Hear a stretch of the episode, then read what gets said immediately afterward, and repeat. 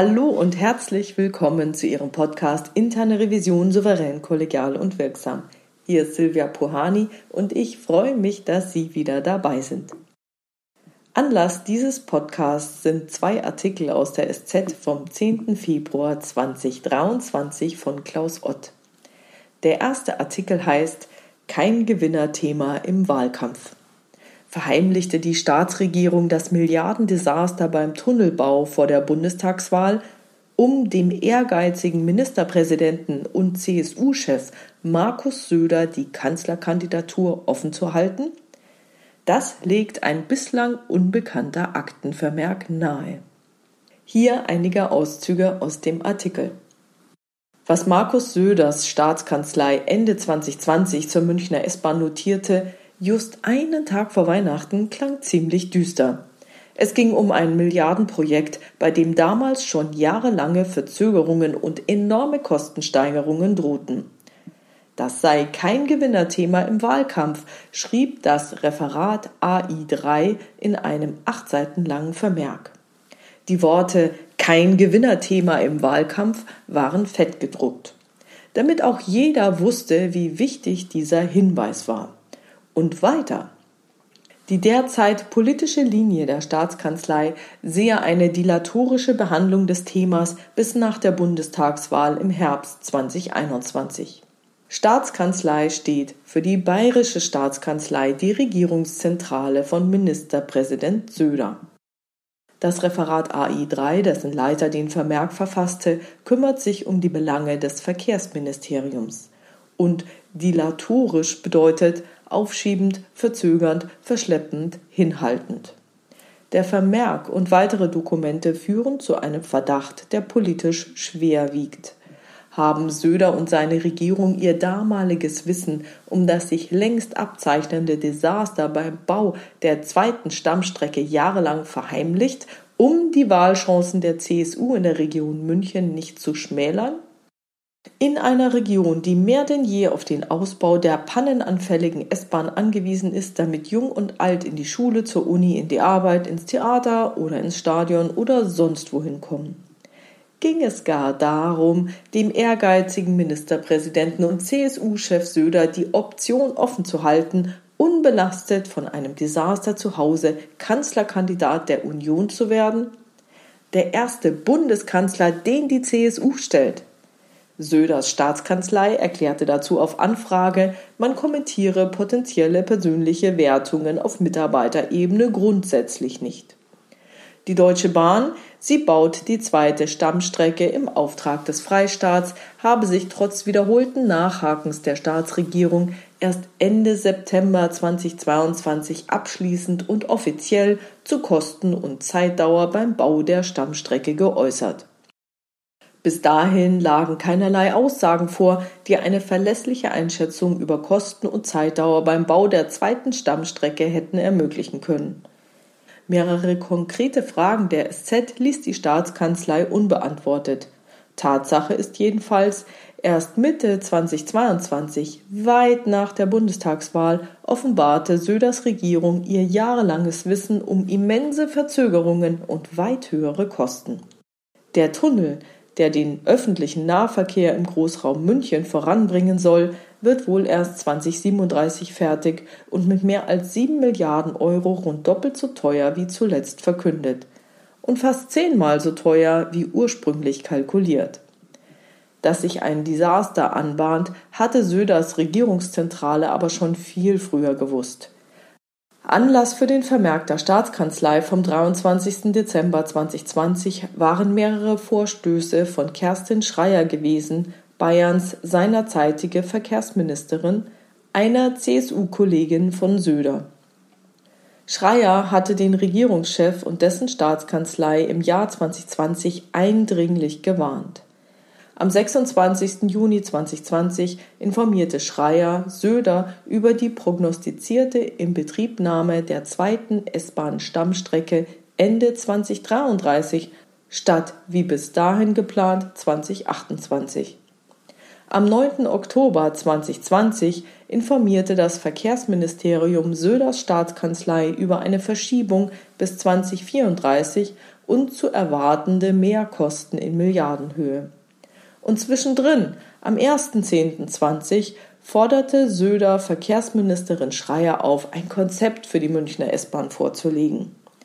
Diese Termine und Hinweise stehen in einer Chronik, die der neue Verkehrsminister Bernd Reiter im Herbst vergangenen Jahres dem Landtag vorgelegt hatte, auf Druck der Opposition. Wesentliche Informationen zur zweiten Stammstrecke steht auf dem Titelblatt der allerdings sehr lückenhaften Chronik. Was darin nicht steht, was dem Landtag bislang vorenthalten wurde. Kerstin Schreier hatte Söders Staatskanzlei noch im Oktober 2020 das vom Ministerpräsidenten geforderte Konzept für eine bessere S-Bahn in der Region München vorgelegt. Am 23.10.20 notierte der Referatsleiter AI3 in einem ebenfalls achtseitigen Vermerk, worauf es Schreier ankomme eigene Verbesserungsmaßnahmen, um negative Folgen der Verzögerungen im S-Bahn-Netz proaktiv entgegenzuwirken. Billig war das allerdings nicht. Schreiers Konzept bestand aus 48 Maßnahmen, die 2,3 Milliarden Euro kosten sollten, plus jährliche Folgekosten in Höhe von 188 Millionen Euro. Dafür hätte der Freistaat also viel Geld ausgeben müssen. Doch die Staatskanzlei setzte den Rotstift an und strich Schreiers Vorschläge auf einen Zehn-Punkte-Plan zusammen. Einmalige Kosten rund 181 Millionen Euro, jährliche Folgekosten rund 38 Millionen Euro. Einiges von dem, was damals dann in der Staatskanzlei übrig blieb, hat der neue Verkehrsminister Bernd Reiter Ende September 2022 als große Neuerungen verkündet. Von Schreiers Konzept soll auch Ministerpräsident Söder erfahren haben. Der Staatskanzleivermerk vom 23.10.2020, in dem Schreiers Vorschläge zusammengestrichen worden waren, enthält auf der achten und letzten Seite einen Eingangsstempel vom Büro des Ministerpräsidenten und eine handschriftliche Anmerkung, wonach das Verkehrsministerium bei den Beratungen in der Regierung über den Staatshaushalt nichts angemeldet habe. Also kein Geld für die vielen vorgeschlagenen Maßnahmen beantragt habe. Das allerdings dürfte leicht zu erklären sein. Welches Kabinettsmitglied fordert schon vom Finanzminister und Söder-Vertrauten Albert Füracker zusätzliche Mittel in Milliardenhöhe, solange nicht klar ist, ob Söder das gut heißt? Und Söder schob das Problem auf die lange Bank, statt zu handeln. Das zeigte sich dann besonders Ende 2020. Schreiers Verkehrsministerium drängte die Staatskanzlei noch einmal vehement, endlich aktiv zu werden. Mit einem Spitzengespräch des Landes, mit der Stadt München, der Bundesregierung und der Deutschen Bahn, bei dem die Fakten auf den Tisch kämen. Mit der eigenen Regierung als Treiber für eine bessere S-Bahn und bei einer Pressekonferenz der Bahn solle die Öffentlichkeit über den Stand der Dinge informiert werden. Das ging am 23. Dezember 2020 um 9.57 Uhr per E-Mail in die Staatskanzlei an den Referatsleiter AI3. Doch der wiederum wiegelte noch am selben Tag in seinem bereits erwähnten achtseitigen Vermerk ab. Es bestehe die Gefahr eines Dauerthemas im Wahlkampf. Der Vermerk endet mit dem Hinweis, es ist politisch zu entscheiden, ob an der dilatorischen Vorgehensweise festgehalten wird. Und ganz am Ende hat jemand auf höherer Ebene handschriftlich notiert, Vermerk erscheint noch überarbeitungsbedürftig. Wie auch immer, Söder und seine Staatskanzlei haben jedenfalls das sich längst abzeichnende Desaster weiter verschwiegen. Des bevorstehenden Bundestagswahlkampfes wegen, was der Vermerk nahelegt? In jenen Tagen lag Söder in allen Umfragen zur Kanzlerkandidatur der Union in der Wählergunst vorne. Soweit zu Artikel 1. Der zweite Artikel ist ein Kommentar und hat den Titel Söders Versagen. Hier ist er in Auszügen. Pannen, Verspätungen, Zugausfälle, die Fahrgäste der Münchner S-Bahn sind einiges gewohnt und sie müssen noch viel Geduld haben. Die zweite Stammstrecke, mit der fast alles besser werden soll, wird wohl erst 2037 fertig. Der Frust der Fahrgäste dürfte noch größer werden. Anhand von immer mehr Dokumenten, die nach und nach bekannt werden, wird immer deutlicher, Ministerpräsident Markus Söder und seine Regierung haben jahrelang auf Zeit gespielt. Sie haben das sich lange anbahnende Desaster lieber verheimlicht, statt entschieden zu handeln. Und das offenbar auch deshalb, weil die Chancen der CSU bei der Bundestagswahl im September 2021 nicht geschmälert werden sollten. Söders Regierungszentrale wusste genau, was zu tun gewesen wäre, um bei der S-Bahn schneller voranzukommen. Es hätte über die politische Spitze eines massiven Drucks auf das Staatsunternehmen Deutsche Bahn bedurft. Auch das steht in den Vermerken der Staatskanzlei aus dem Jahr 2020. Und genau das hat Söder eben nicht getan. Dass Söder und seine Leute heutzutage permanent der Bahn die Schuld an dem Desaster und der Intransparenz geben, ist ein billiges Ablenkungsmanöver vom eigenen Versagen. So, das waren sie also diese beiden Artikel. Ich habe mir beim Lesen die Frage gestellt, wie es einer internen Revision wohl ergangen wäre. Beziehungsweise so, wie es aussieht, hat Verkehrsministerin Schreier einen ähnlichen Job erfüllt, wie ihn die interne Revision gehabt hätte.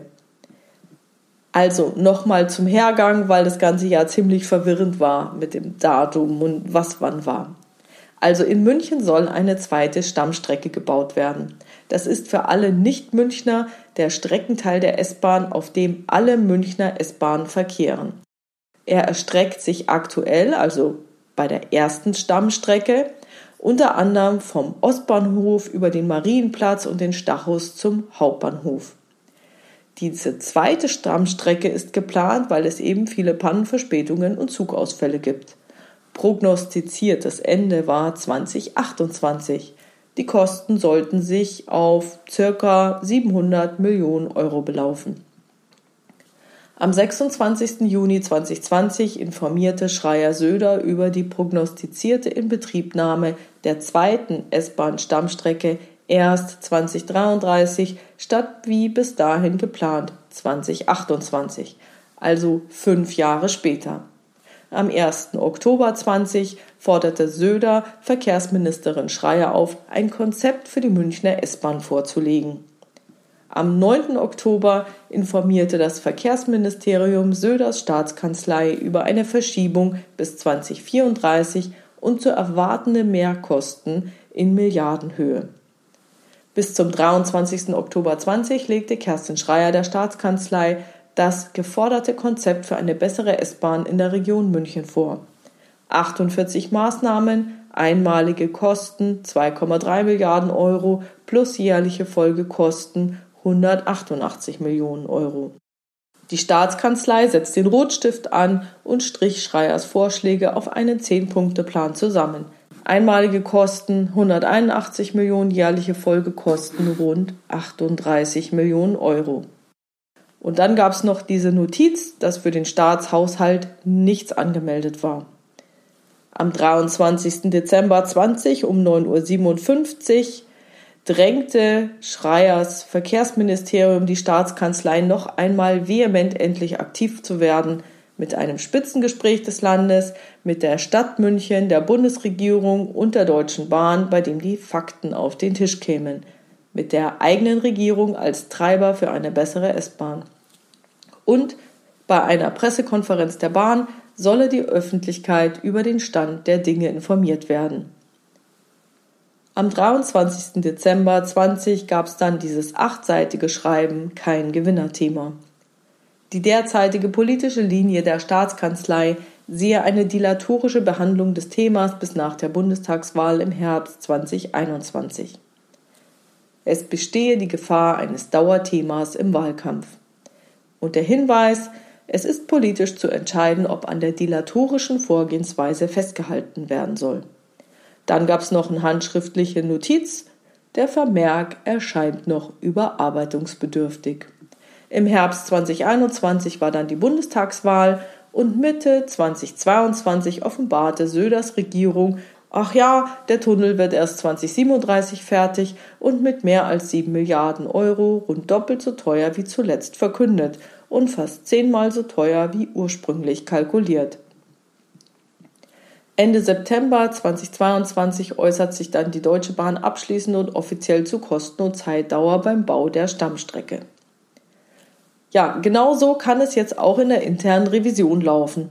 Also man identifiziert etwas und weist darauf hin, wie Verkehrsministerin Schreier am 26. Juni 20. Ein Projekt droht sich signifikant zu verzögern. Das könnte abgewendet werden, wenn dem Thema mehr Gewicht gegeben werden würde. Gespräche mit den Beteiligten geführt werden, Geld in die Hand genommen wird, Konflikte gelöst werden und so weiter. Aber nichts ist passiert. Man hakt wiederholt nach und lässt nicht locker. Der Chef beginnt auf Zeit zu spielen. Übertragen auf die interne Revision stelle ich mir das wie folgt vor. Die Maßnahme lautet, hey, es ist was zu tun. Beteiligten sollen Zeitverzögerungen und Kostensteigerungen verhindern. Der Termin der Maßnahme ist fällig. Anstelle einer Erledigungsmeldung wird gemeldet, äh, wir haben nicht verstanden, was getan werden soll. Bitte erklären Sie es uns noch einmal und überhaupt, viele von uns sind ja gar nicht zuständig. Das soll doch jemand anderes aufarbeiten. Und das entspricht so ungefähr der Aufforderung von Markus Söder. Ministerin Schreier solle ein Konzept vorlegen. Sie legt also ein umfassendes Konzept vor. In unserem Fall die interne Revision erklärt den Betroffenen, was zu tun ist und gibt vielleicht sogar auch Hinweise, wie es getan werden könnte.